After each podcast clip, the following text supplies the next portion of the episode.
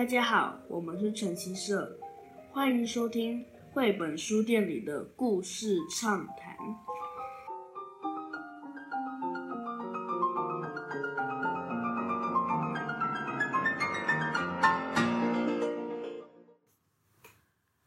欢迎收听绘本书店里的故事畅谈，听众朋友大家好，我是晨曦社板娘 Selvi。这一集我们要来聊聊今年书店冬天的选书。一年就要到了尽头，天气稍微有一点点转凉，我们就开始更换书店里的季节选书了。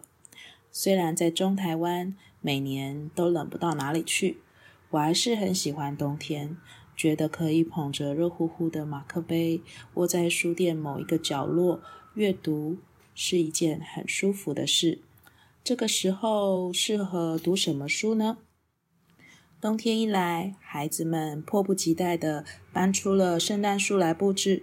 照往例，我们也会选一些应景的绘本，跟着圣诞树一起上架。但是今年啊，除了圣诞树、圣诞老公公和这些圣诞节相关主题的绘本以外，我们还是选了几本很适合在冬天阅读的绘本哦。第一本，我们来聊水滴出版的《下雪日的约定》，由理查·柯提斯和雷贝卡·寇博合作创作。《下雪日的约定》和另外一本《空空的圣诞袜》这两本书，我们年年冬天必选上架，一向都很受到书店里的小读者的欢迎。今年这两本书以纪念版的形式再版，我特别喜欢雷贝卡的画风，还有它清爽的色调。和画里头孩子们各种生动可爱的表情，特别的适合搭配理查·柯提斯这种英式的都会风格故事。什么是英式都会风格呢？如果我提到理查的电影编导作品，我想大人读者们应该都会理解。比如说休格兰的成名作《你是我前世的新娘》，还有中文片名是《新娘百分百的 Notting Hill》。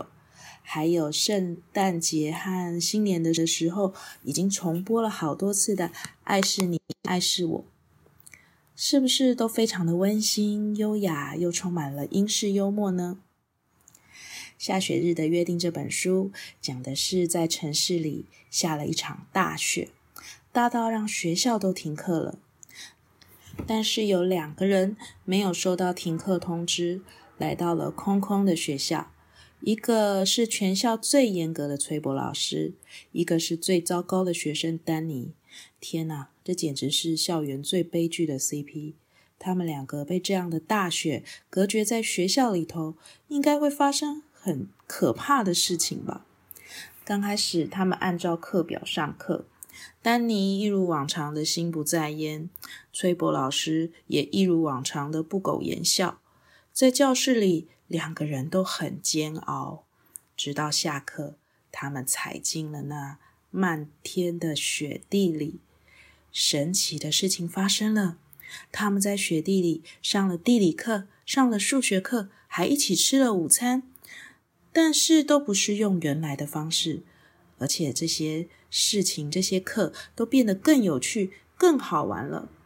没想到这个校园里最悲剧的组合，竟然都因此觉得这是他们生命中最棒的一天。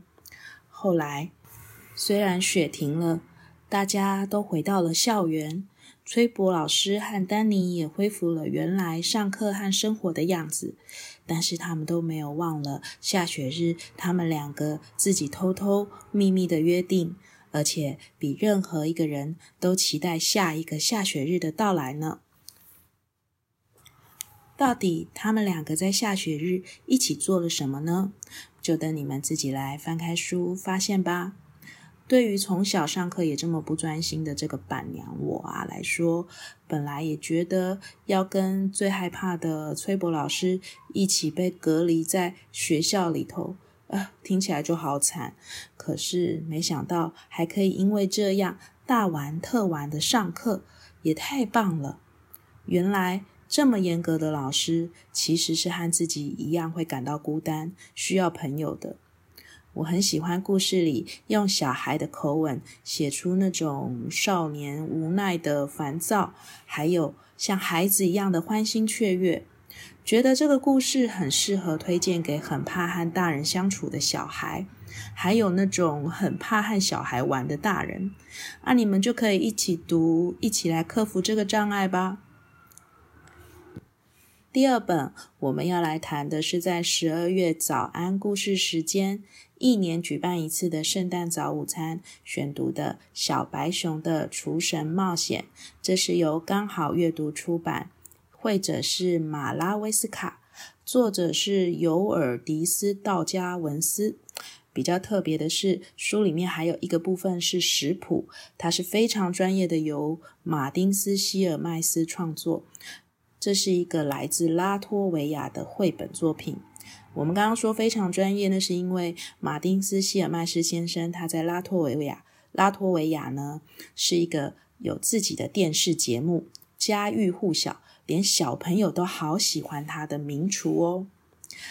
拉脱维拉脱维亚这个位在欧洲东北部的国家，对于大朋友跟小朋友、大小读者来说都很陌生。所以整本书展现的故事形态跟视野非常让人惊艳。跟着厨神小白熊经历到了这些各种好吃又好玩、非常奇幻的食物冒险，真的会让人想每一个食谱都做来吃吃看哦。书店的圣诞故事早午餐选读了这一本书，所以我们也在早午餐的菜单里面做了两道料理。分别是小白熊之船和草莓冰镇。小白熊之船是小，在书里面呢，是小橘人为小白熊做来送他回家的交通工具。它是用法国面包作为船身，上面除了可以搭载小白熊以外，还可以放上番茄、水煮蛋和尾鱼组合而成的沙拉。这道光是读起来就觉得应该是很营养又好吃的食谱，板娘觉得很适合放在小朋友的早餐餐桌上哦。我们用这道这艘船搭配了浓郁的奶油炖菜，还有烤鸡腿，就变成了一个丰盛的圣诞早午餐组合。接下来的甜点呢，我们用的是书里头草莓冰镇的食谱。在拉脱维亚的草莓是夏天最好吃的水果，可是我们大部分都要等到在台湾都要等到冬天，甚至接近初春的时候才可以吃得到。不过没关系，台中的十二月依旧是这样晴朗温暖，所以我们吃冰镇也可以的。我们的甜点是在桌边和孩子一起完成，一层薄薄的剉冰是用我们家的剉冰机剉出来的哦，还再加上现打的草莓果泥，再放上一颗新鲜的草莓，这样这么可爱又酸甜的美味，谁人都没有办法抵抗呢。这次和孩子们一起读这一本书，除了也吃得很饱很饱以外，孩子们的发现也让我好惊喜哦！活动结束以后，有一位小姐姐很喜欢这一本书，她告诉我，她觉得书里面那只很神奇的，竟然有六只熊掌的小白熊，应该是一种缓步动物，叫做水熊虫。它是一种胖胖短短、非常奇幻的微小生物。其实它真实应该是会有八只脚。但是它胖胖的样子，真的就像熊一样，具有非常强大的生命力。